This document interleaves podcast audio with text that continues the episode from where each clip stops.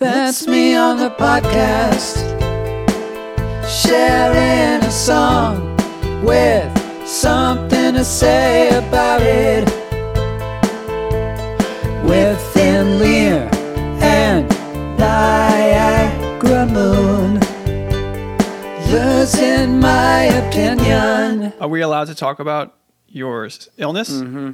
So it seems like we've we've sort of swapped COVID experiences now, and you are in the throes of it, but you look okay. You look and sound okay. The Rona got me, but uh, you know it's been a few days. It's uh, it's been pretty mild symptoms. Um, the worst part is that I just have, you know, I live with uh, my wife who's a teacher. I certainly do not want to get Sure. her sick, so I've been holed up in my room day in, Yeah. day out. I sleep here. I, I podcast here. I eat here. This is this is it right here. It's a lot like it's a lot like being a teenager. You know, I'm I'm I'm playing computer games to pass the time. I'm you know I'm taking all my meals in my room. Brain brain fog. Brain fog. I'm away from human touch. Just make sure you don't, you know, turn away if you cough into the mic. You know what I'm saying? Do like a like a Tay Zonday Yeah. thing. Just just turn away from the mic and.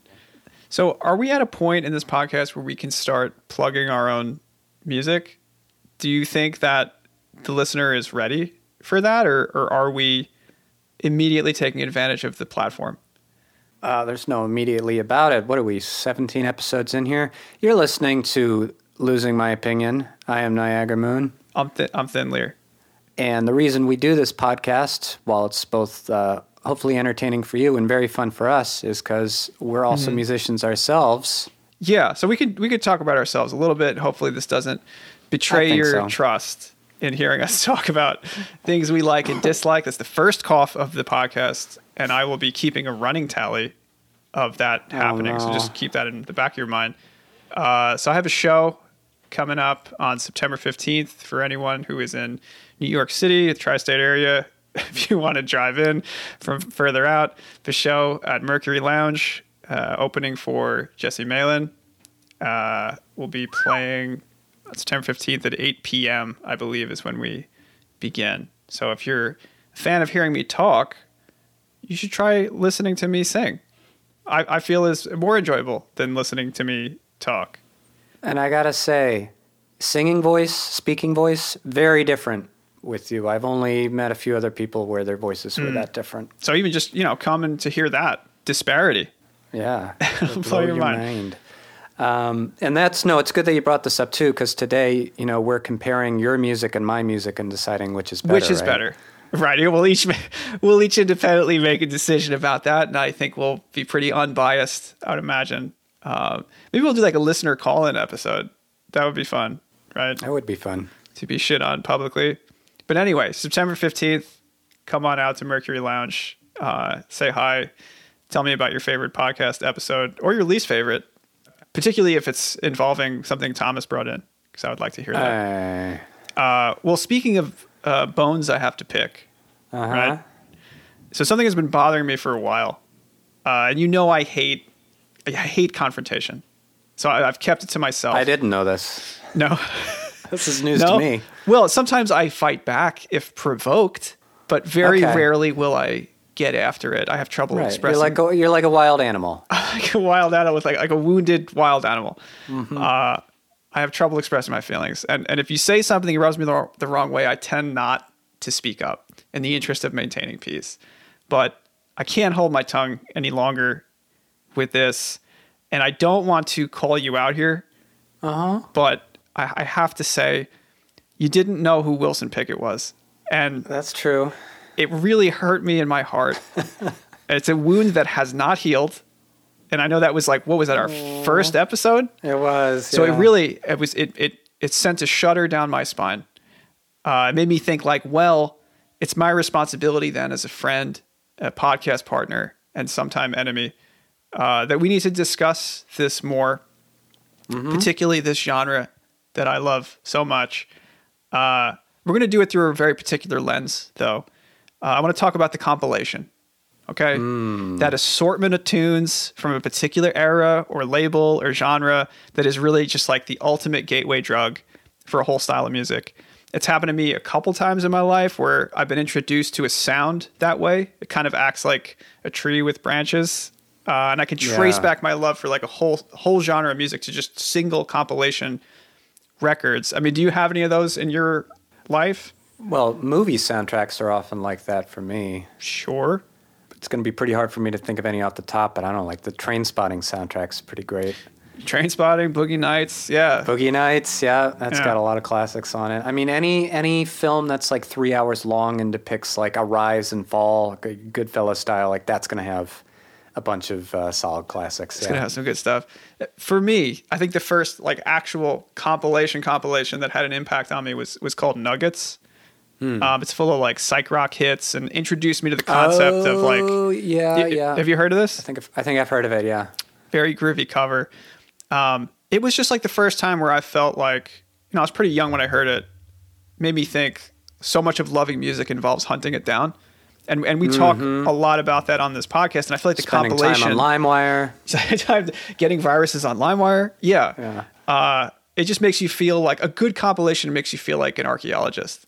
And and Nuggets is the perfect title for any compilation, actually. But I think the next one I got into is Anthology of American Folk Music, which is like introduced me to non '60s folk. It's it's beautiful early tunes like creepy murder ballads, um, voices from the past, just all kinds of richness. It was like the first time I heard the Carter Family, and they introduced me to country, and yeah, yeah. Uh, but one of my favorite genres growing up, going back to my first point about you uh, not knowing Wilson Pickett, favorite genres growing up, still to this day, is soul. Uh, There are a few different compilations I can point to. There's the complete Stax Vault collection, which is like just killer. It's it's massive. Uh, Stax was Sam and Dave, right? Yes, you're correct. Yeah. Yes. Uh, there's Love Train, Sound of Philadelphia, which is obviously like pretty regional. Uh, Love Train. uh, so powerful. I heard a Teddy Pendergrass through that one.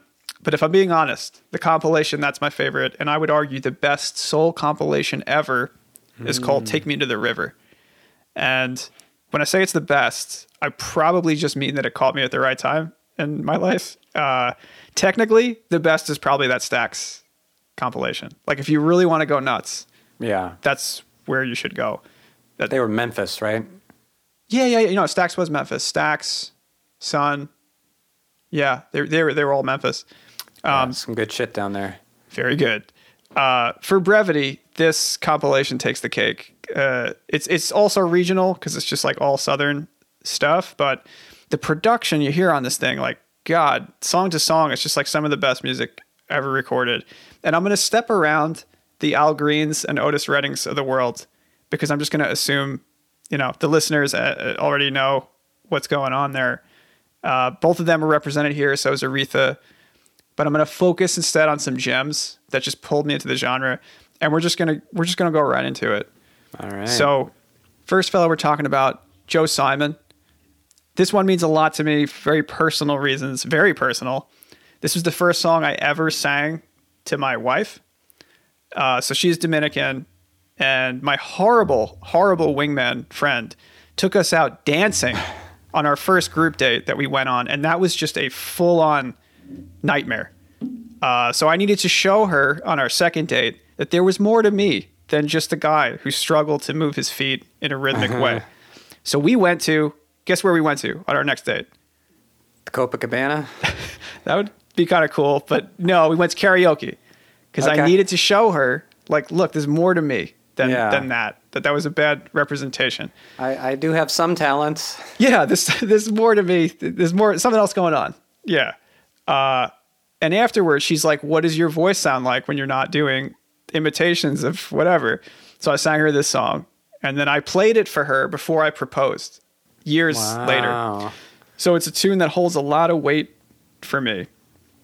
So let's. Boy, so if I don't like it, I'm really a little shit then today. It's huh? almost like you're saying that you uh, I reject. disapprove of your union. yeah. you reject the the love that I have for my wife, Yeah. and it's just that would be upsetting to hear. Okay. All right, Joe Simon, my adorable one. Oh, Okay, you ready?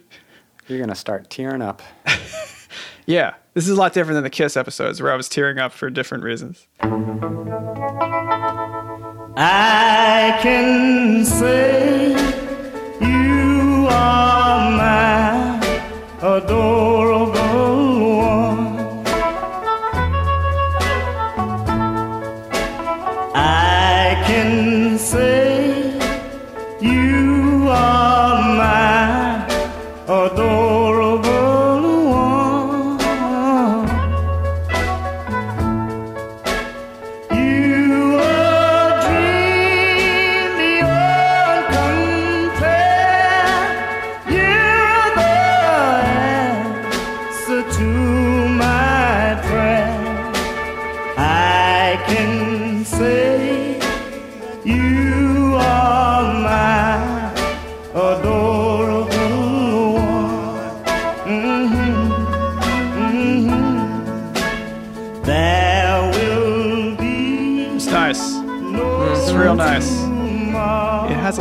interesting elements to it. I mean, for starters, what is this tune? This is like 64.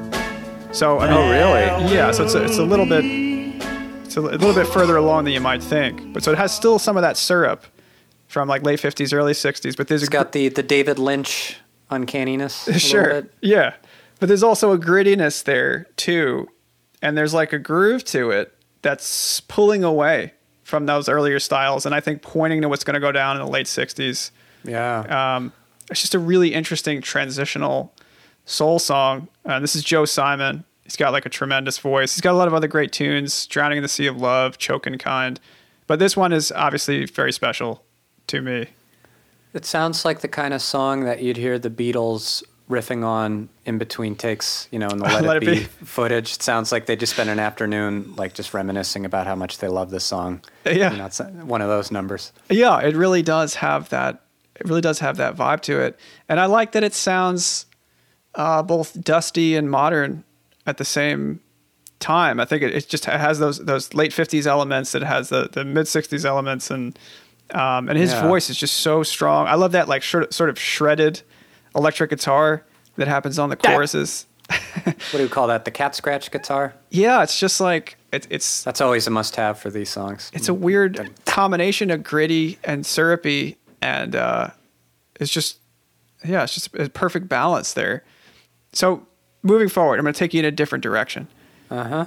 so we're going to do a tune that really took me by surprise when i heard it because i didn't know the artist his name's marcel strong don't have no idea what else he did i really i tried to look it up a little bit don't know much about him uh, I love this song from the moment I heard it. It's just the coolest arrangement. It's a song that should have been a huge hit. Uh, it's just smooth, kicks ass. It's kind of like a groovy slow jam. Um, it's like a real precursor to a song like "Groove Me" or "I'll Take You There." Uh, Okay. This is 1970, so things are getting a little bit funkier here. more uh, explicit. Yeah, yes, more explicit, if you will. All right, here you go. Oh yeah, here we go.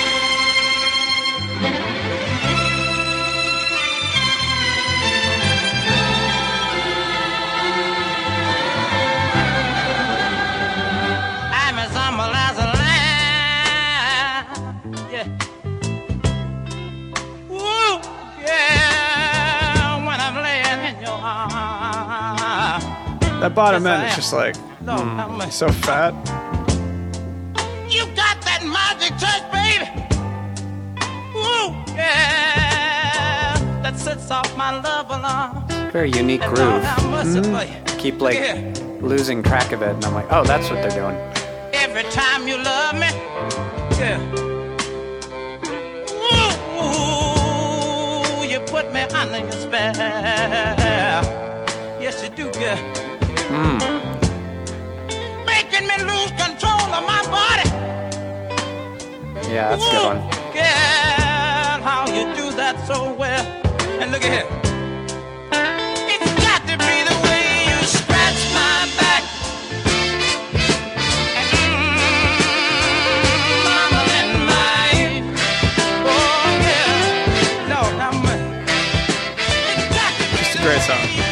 You It's a great song. And it makes me think of like, you know, again, what a song like Groove Me does, uh, where it's just like so forward thinking, but also of its time and place. You know, that, that great balance that the best soul songs have.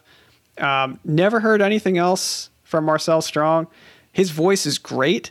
It's not like technically an amazing voice, but he's got so much character. Oh, you never Uh, need it technically there. You just need the soul. Come on. Yeah. Who yeah. needs the?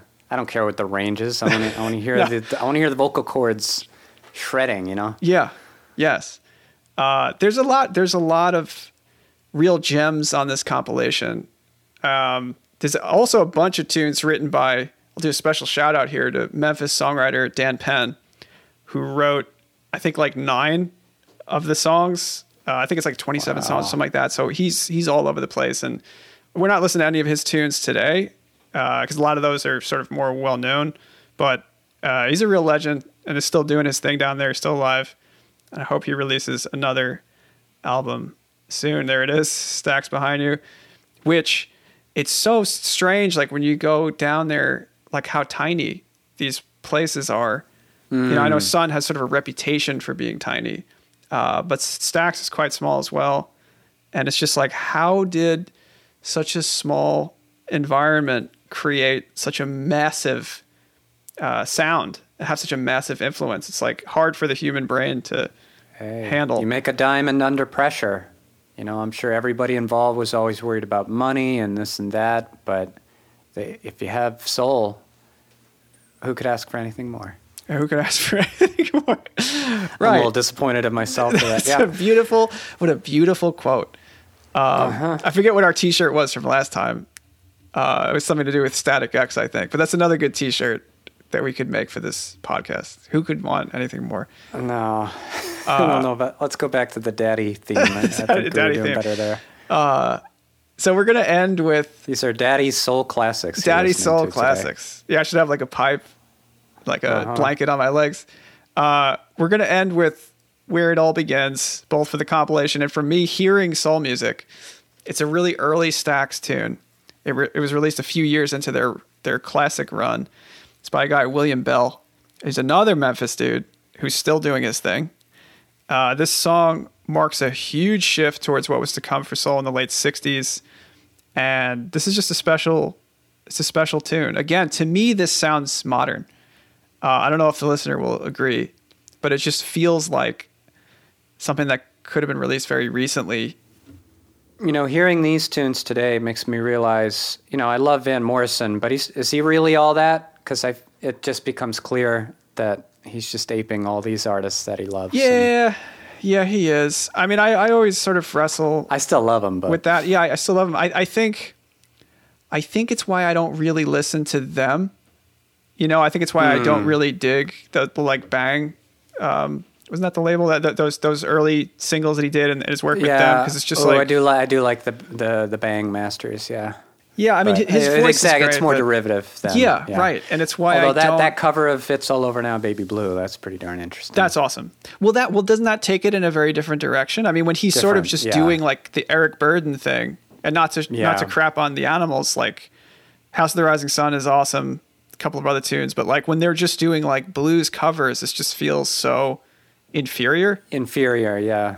well, that's how I feel about Joe Cocker too. But then everybody gets. I know you really have a problem with Joe Cocker. Yeah, His stupid hair and his tie dye shirt. All right, I think Yeah. I'm. I've already treaded these waters before. you should do a, a Joe Cocker episode just because I've never heard someone uh, come after him. You know what? You do it and see if you can change my mind. Because have I heard everything that he has to offer? No. I can't say I'm could, a could I be fan. swayed?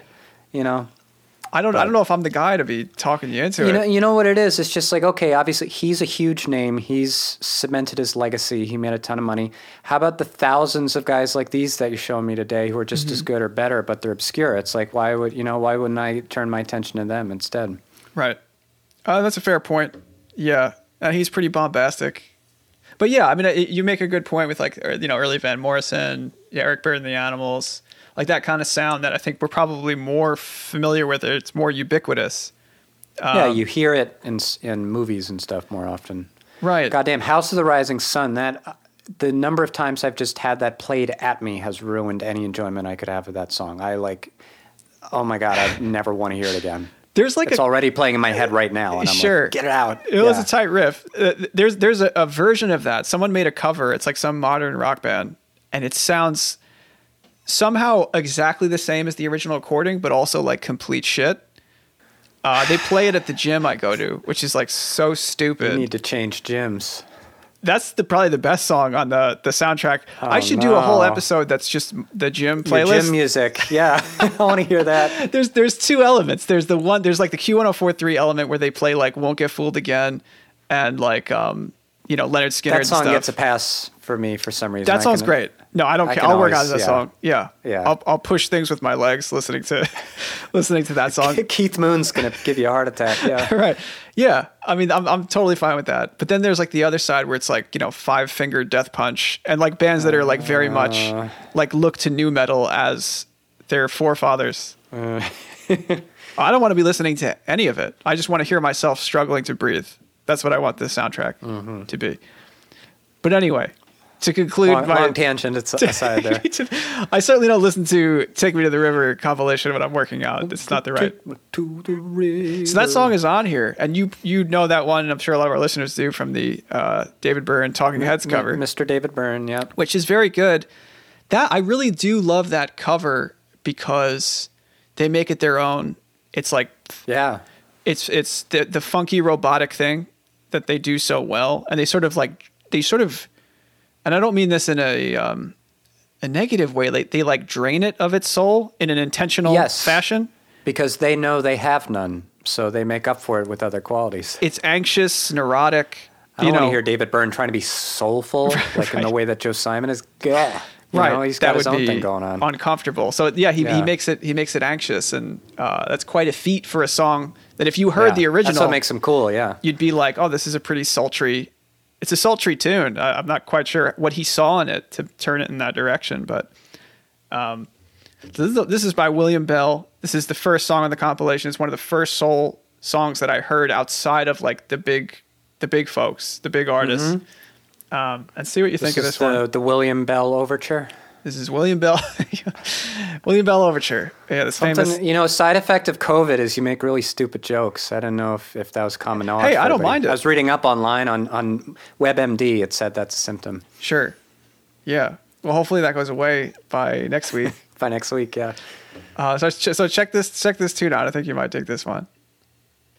All right, so you're showing me You Don't Miss Your Water. Yes. That's an interesting title. by William Bell. Yeah. Oh, and he wrote it too. And he wri- yeah. So this is like a, Oh, a good real. for him. It's like an elemental. eh, You'll hear it. You'll hear it. Check it out. Hmm. It's got that Nina Simone energy. This is 61? Yeah. In the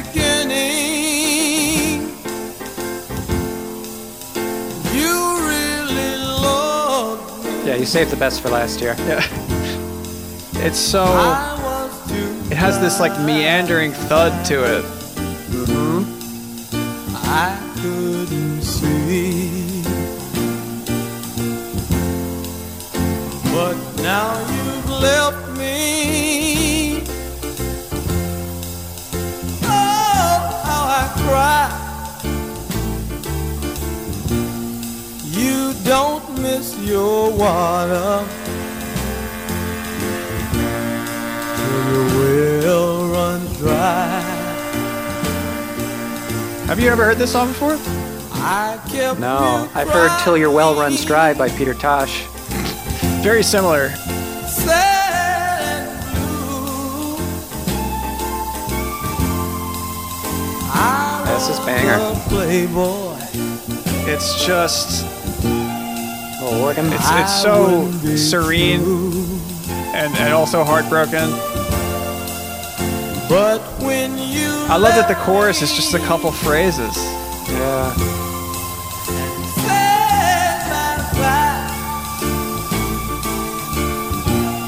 Just tremendous I miss my water,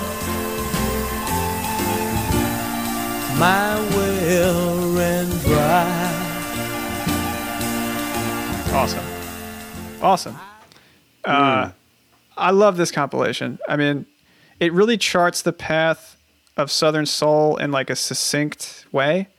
It holds a special place in my heart because of when I heard it. And, you know, like, I love the big artists at that point in my life. I love Sam Cooke and Otis Redding and Al Green. I love Motown, Right, right. Supreme, Smokey Robinson, who we will do an episode on him. Uh, but this record hooked me into the genre fully.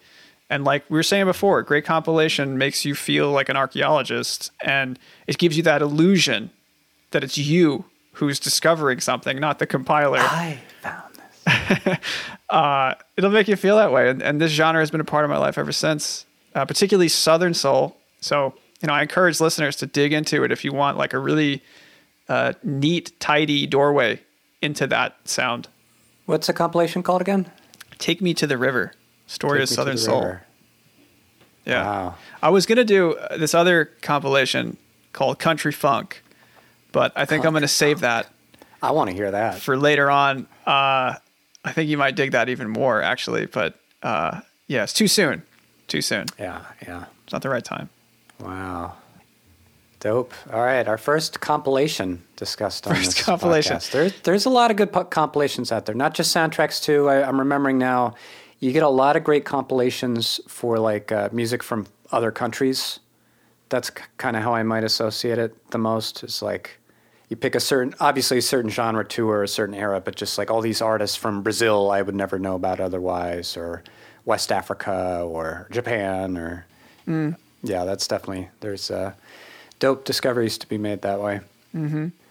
All right, wow, well, that was um, that was short and sweet, truly. Emphasis on on both of those uh, those descriptors there. Adjectives that could describe me too. Oh, Yeah. oh God.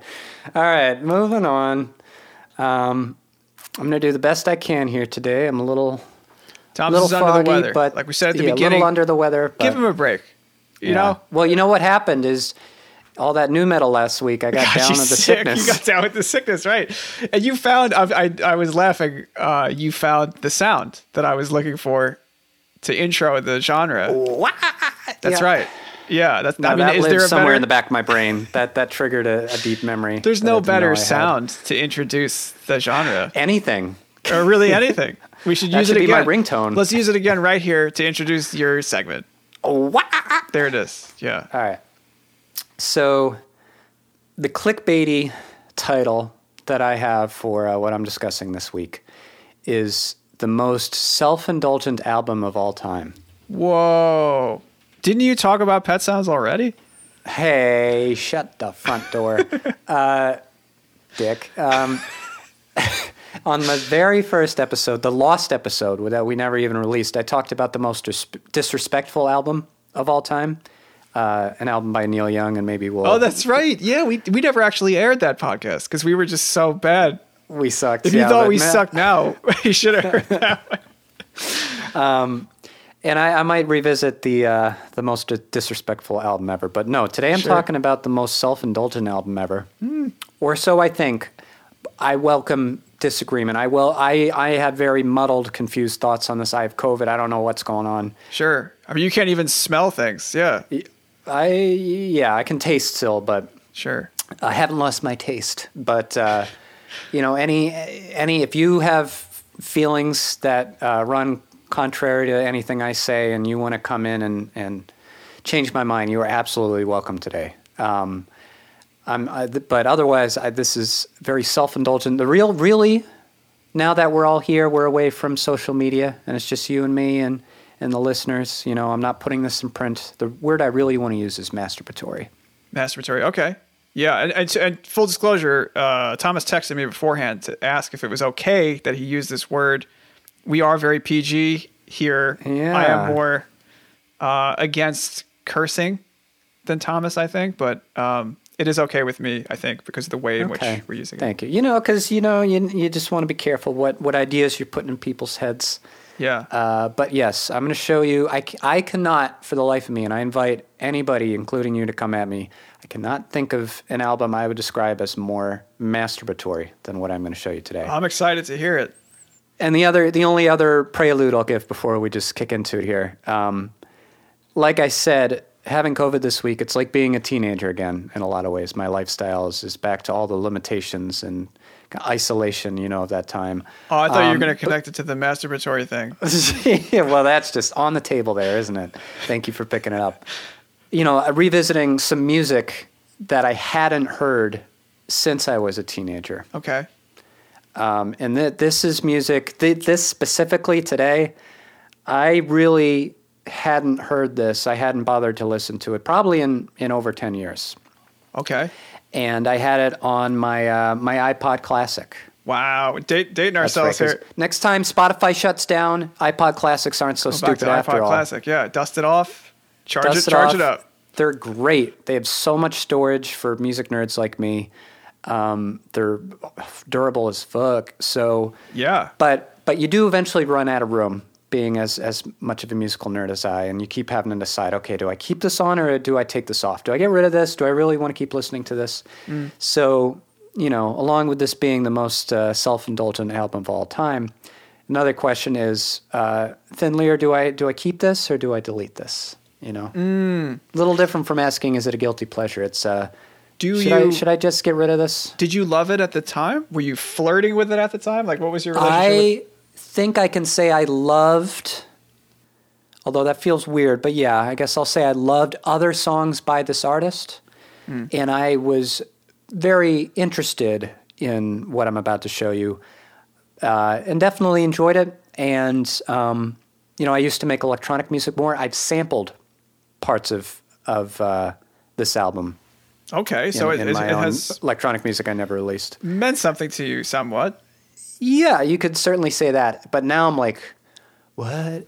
Well, how would you define before we move forward? I don't mean to put you on the Uh-huh. spot, but like, how are we defining self-indulgent slash masturbatory? Like, what makes? That A I, record. I have to show you it first, and then we can really get down to brass tacks. Okay, sure, Yeah, I have a very, very definite answer for you there. great. Um, So I'm going to now uh, direct you to the link I sent. I will say this music was not on YouTube, so like a total weirdo, I had to oh upload it myself. Oh my god! Wow. And I felt like Tim Robinson from I Think You Should Leave when everybody wants him to show a video that he really likes and he yeah, has he to make one the up. video. Yeah, And they're like, why does this only have one view? yeah. This is a bit like that. Wow. So, I'm, that's I'm how I looking feel at an today. unlisted. Well, you got to make it listed now. Now that we've spoken about it on the show. so I don't want to give you any other any other uh, context here. We're just going to start listening to this song. You ready? Oh, uh, yeah, I'm ready.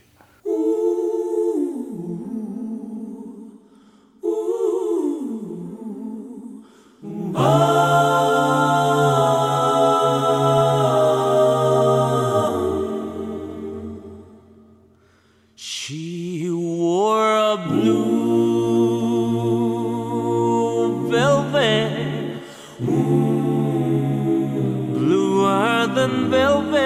was the night.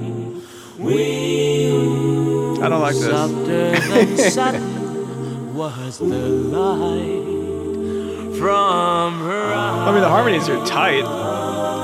It sounds like one person. Is that right? I, I think I understand the mind. masturbatory element immediately. And as the night danced slowly by, we What is that behind you right now? made her tender sighs. Love was all Yeah, I get So, it. I think I got I it. feel like I feel like some explanation is called for. I think I know where that's going. Well, we are talking about the artist Tatsuro Yamashita, who we can go ahead and uh, hereby just refer to him as Tats, as many of his fans do. We touched very briefly on city pop a few episodes back, and you were like, "What is city Yes, pop?" I needed the definition. We will eventually do an episode on city pop. This is not that episode, but I will just say Yamashita Tatsuro is the mayor of city pop.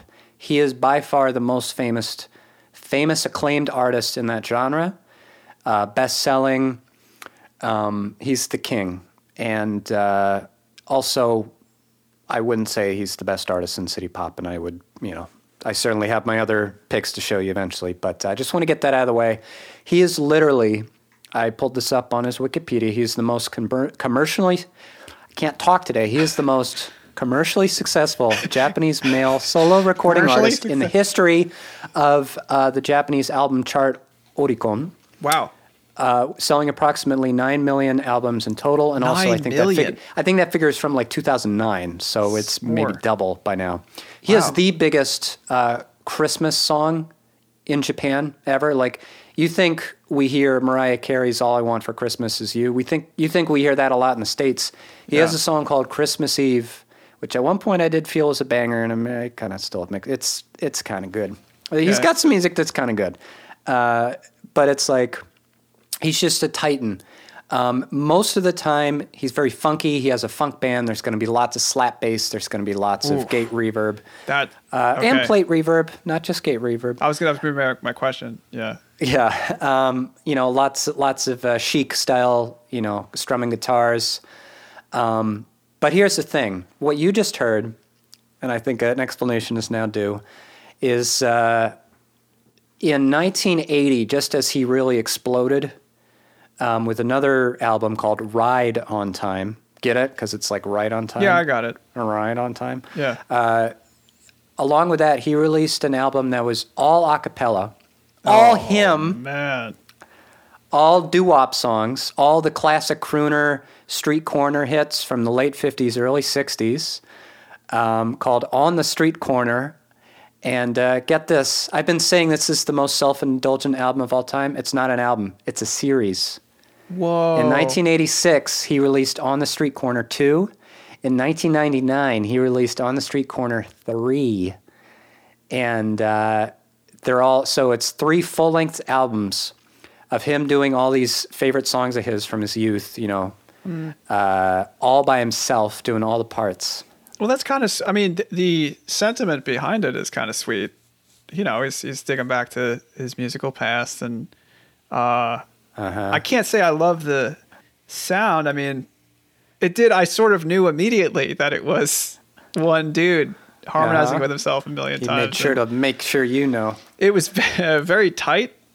Um, Very sanitized, yeah. Oh, and, and super sanitized. I mean, that was the issue, right? I mean, that's that's what can happen when you harmonize with yourself too often. It gets like, you know, Yeah, he spends all day just harmonizing with himself. He doesn't want to do it with anybody else.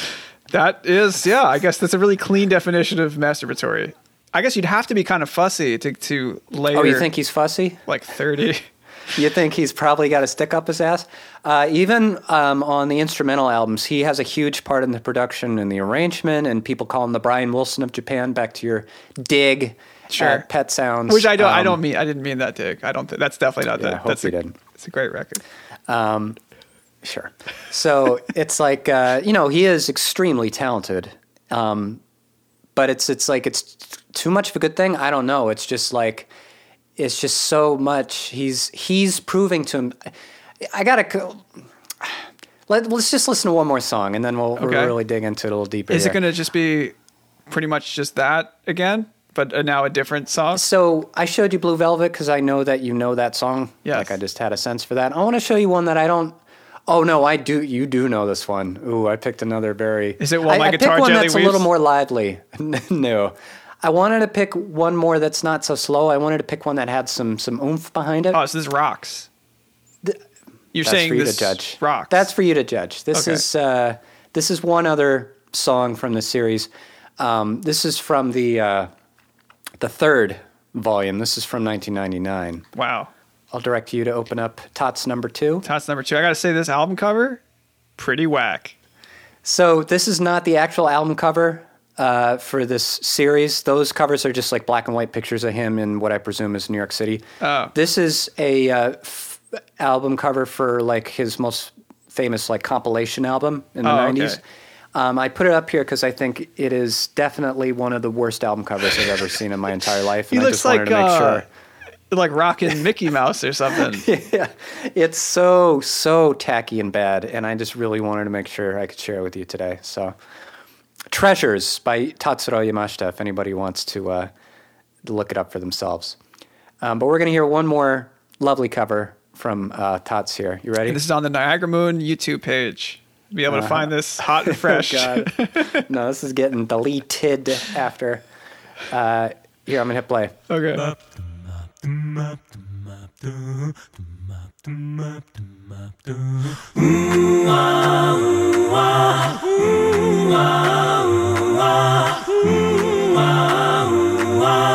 Why do fools fall in love? Why do words seem so gay? And love is a way to break of day. Why do they fall in love?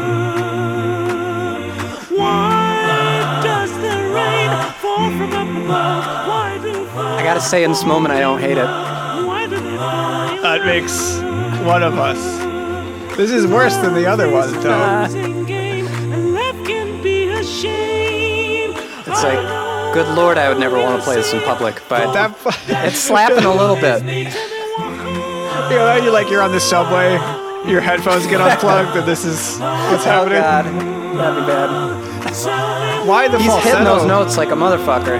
Is he? Why does my heart That falsetto. keep a crazy beat? For I know Do you have enough him? Is there enough there of him for you? There's a lot of him there.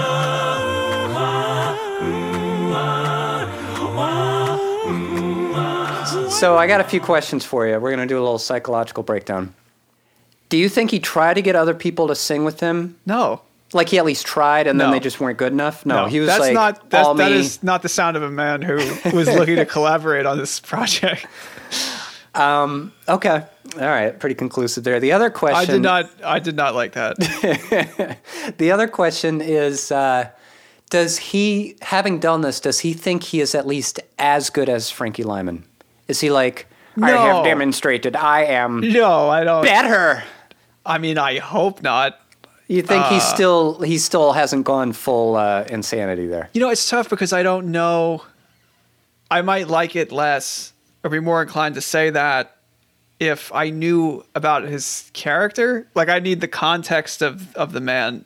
I mean, just hearing the sound, and, and the only context Yeah. I have is that he did it to sh- embrace music from his childhood, music from his past that he really loved. Right. And that is very sweet. And yes, it's uh, I guess somewhat self-indulgent to make a three-volume a cappella set of covers, but uh, and to release it.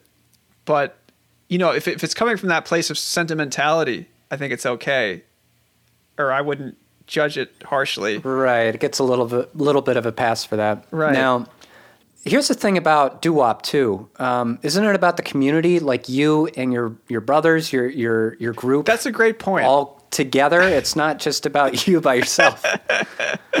That's a really good point. Yeah, I mean, it's like that's the the whole thing is like, uh, yeah, doo wop is is a, there's a communal element to it. There's like this. You're supposed to be playing off of the person next to you, right? I was gonna say before you uh, started asking me those questions, like, it sounds like the kind of thing that, um, like when you open GarageBand or whatever, and they have like pre pre like tracks in there that are sort of made already. Like it sounds like one of those where it's just like really dead uh, and and technically pristine, but there's like nothing to. There's nothing of substance in it.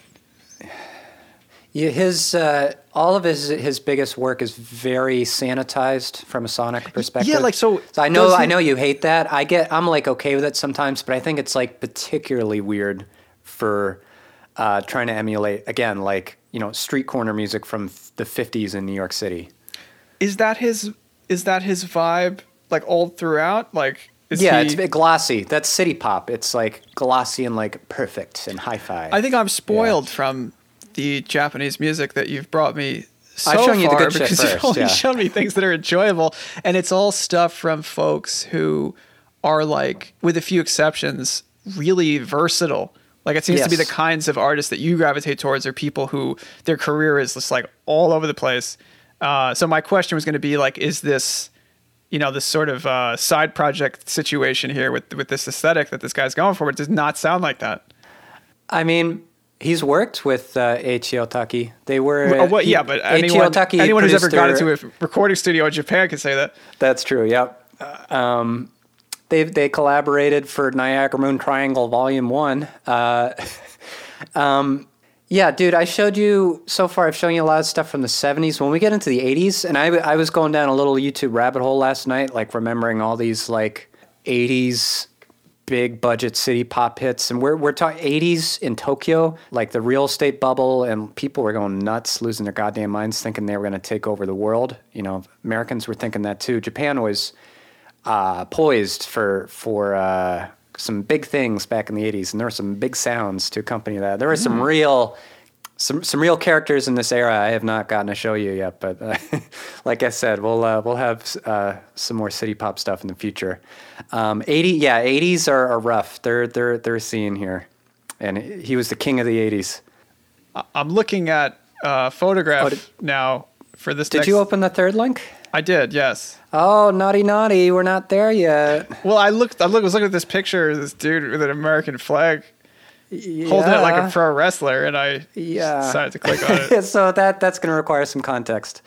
Um, so yes, I do have a third song to show you, and uh, you know we're we're talking about Tatsuro Yamashita. We're trying to judge his art really, and I really have not shown you much to judge him by. No. But you know, the, one way to judge an artist is by their work. Uh, certainly, at the time, you know, their their recorded albums. Their Um, smell. I think another. Their, I think another interesting thing is to look at their legacy, and what did they do for you know the music scene in general. What kind of impact did they leave behind? So now we turn to Poseidon Ishikawa. I got a lot to say about this guy. We'll see how much time we got. But I knew him. I know I know him personally. I when I used to live in Kyoto, uh, and again, almost yeah, practically ten years ago now, little little less. But um, I lived in Kyoto. I was a student over there. I was teaching uh, English lessons. I was doing a band. Um, and for a while, I also worked at a, a local music venue that I really liked, and I was a bartender there. And uh, you know, it'd be late nights. I'm serving drinks. Uh, this one guy would always come in after all the music was over, mind you. You know, he'd come in at 10 o'clock, 11 o'clock at night. You know, here I am hoping, oh, I, I want to close out soon. And then he'd show up, and then the party would go for another hour and a half, and he'd be drinking. Um, this guy, few things about him. Poseidon Ishikawa, one of the most technically proficient and talented piano players I've ever seen in my whole life. Um, and just also his vibe, he was just he just had this vibe of being like a total loser, just down on his luck. Every time he came in, he always had a face like he lost his job at the ramen shop that day, and everybody be trying to talk him up, like, "Dude, you okay? Like, what's going on?" Like, you know, he's like in his mid thirties. He'd be like several days unshaven. Um, and just this hot mess. And uh, Thin Lear, out of literally probably a thousand different musicians I met in Kyoto during my time, you know, living there, playing music, um, and working at this this venue. Out of all those people, I only knew two that that hit the big time and became professional musicians. And one of them was Poseidon Ishikawa. This guy has made several huge uh, TV appearances in the time since I, I left Kyoto. And uh, this video I'm about to show you, this went viral. This is over a million views. This is uh, Poseidon Ishikawa covering just some, some random stupid J-pop song, but as Yamashita Tatsuro. He loves Yamashita Tatsuro far more than you love soul music. Okay. Uh, and he is dedicated His life. to Yamashita Tatsuro. He loves him so much. And though he does make his own original music and everything, um, he seems to be now somewhere in, like, professionally, he's like somewhere in between a Yamashita Tatsuro impersonator and like original artist. Weird. But uh, let's uh, let's check out this uh, this video of his that went viral, shall we? Sure. All right. Yes, America. Ooh. Yes, America. Come on, baby. And he's dressed like him too, the hat and the long hair. Come on, baby. Come on, You look very concerned.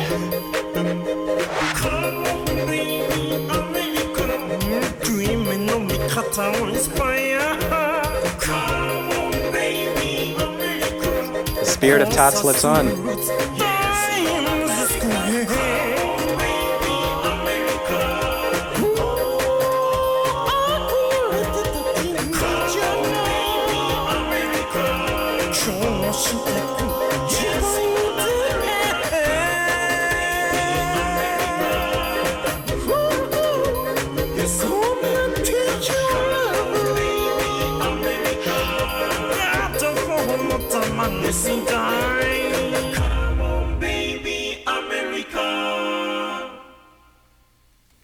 Short but sweet. What are what are your thoughts?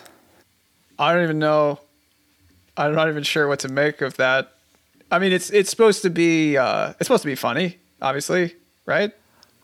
Uh, to you and I, it is. I really, he's an inscrutable man. Like I said, I met this guy multiple times. I don't know what's a joke to him and what's not. You know, is it that It's like an Andy Kaufman I know or- he loves the music and he's serious about the music. Did somebody with a camera was just like, oh yeah, do that, and oh, all right, go over to that field. All right, play with the flag over there. Like I think he has some awareness, but it's like, uh, you know, Also, you're not sure if it's I don't know how this is a much tongue-in-cheek on the joke he is. I know he's cashing in on it now, but yeah, um, yeah. I- So- uh, this is the legacy of of, of Yamashita-san. This is the the new generation. and that's what we're saying is good about his work, or I'm not saying it's good. I'm just saying this is something that's up. What are your what do you make of it? I would say, as as my good friend Tom, who sometimes says, who will be on this podcast in a couple weeks, that's not for me. that wasn't that. They didn't make that for me. Is what he says. What he's what he's uh, afraid of offending, or Uh-huh. you know, he'll he'll be like, you know, I asked him some movie that everybody loves, and he was just like, you know, it wasn't made for me. And I was like, that's a really good way of saying that you don't like something. Uh, I just don't.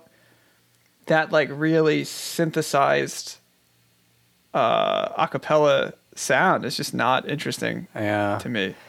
And the other part of the story I haven't told you is I had my chance to get in on this action.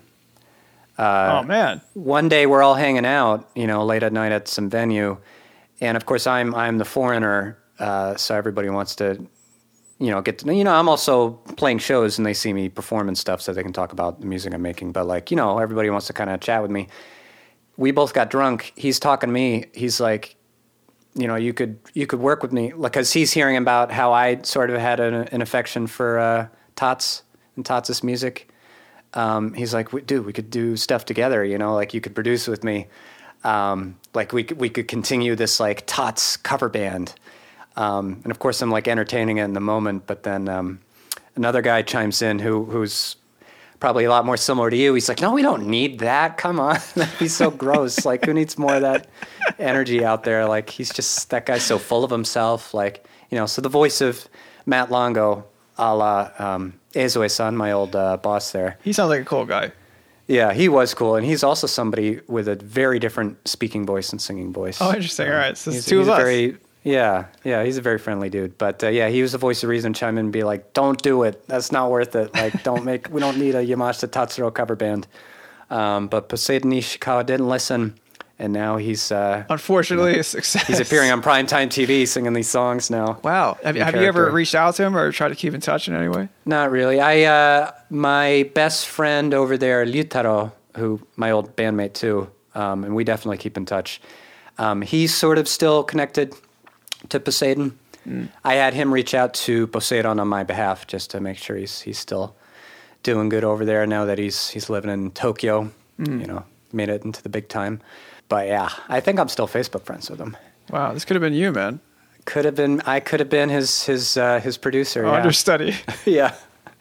yeah, no, I don't dig. I mean, you've brought me a, a fair amount of Japanese music on this podcast, and Uh-huh. I have liked like 80% of it.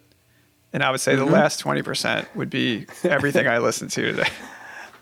So on the street corner, is it the most masturbatory album you can think of? No, no, I think there are other. It gets They're worse. more expensive sounding records. I think I, for some reason there, there's like a financial element for me in, in it's calling something masturbatory too or self indulgent. Okay. where it's like you're subjecting others to your whims too is like part of it. Um, Yeah. you know, like the sort of Phil Spector vibe, where like Oh, you like, yeah. No, he's a good candidate. non-players. Yeah, um, but no, I mean this is up there. I mean, if you're going to be solo and self-indulgent, yeah, yeah, this so sounds then like the that. other, so then the other question is, should I delete it off the iPad? Yes. Should I say good? It's not on YouTube. It's not on Spotify. If I delete it Oh. off the iPod, I'm never going to be able to get it anywhere else ever again. Oh, that's right, because those are unlisted videos. Should I say goodbye to On the Street Corner volumes one through three forever? No, no. In that case, no, because um, It's worth holding on to. you just never know when you're going to need the sound, a unique sound, even if it's not good. Like you never know when you need that. And I, for some reason, I forgot that you you had to upload it. So no, you should never delete it if you can't find it anywhere else. Okay. So I'll, I'll keep the tots in my freezer. Tots. Well, Are we going to get uh, a lot of hatred from from Japanese fans of this man? No, I don't think I will. Like eh, he's. It he's sounds like those, it's kind of known that he's a little bit stuffy, just from the yeah, way you're talking. I just mean about like he's he's not known for being fun personally. Like it's not like he's a party animal or he had problems Mm-hmm. with drugs or whatever. He's just a very, you know, perfectionist, persnickety, just enormously successful dude. It's like going after the Eagles, you know, like. Mm. How many people are really going to get so bent out of shape if you know unless, unless you go into their camp, which I don't Oh. think this podcast is full of uh, diehard uh, Yamashita fans.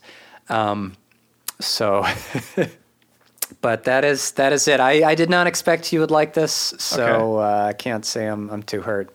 Yeah, I thought it was pretty whack.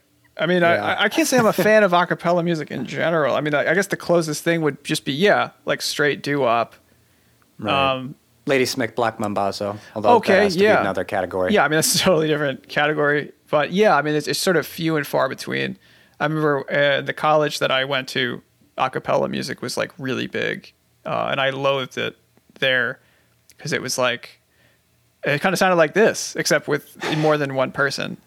Huimin and I were hanging out with a, a friend of hers who's making this exact point of like, if I see a cappella live, I enjoy it because it's like, oh, these sounds are happening right now in front of me, and I'm seeing literally how they are being generated, and isn't that cool?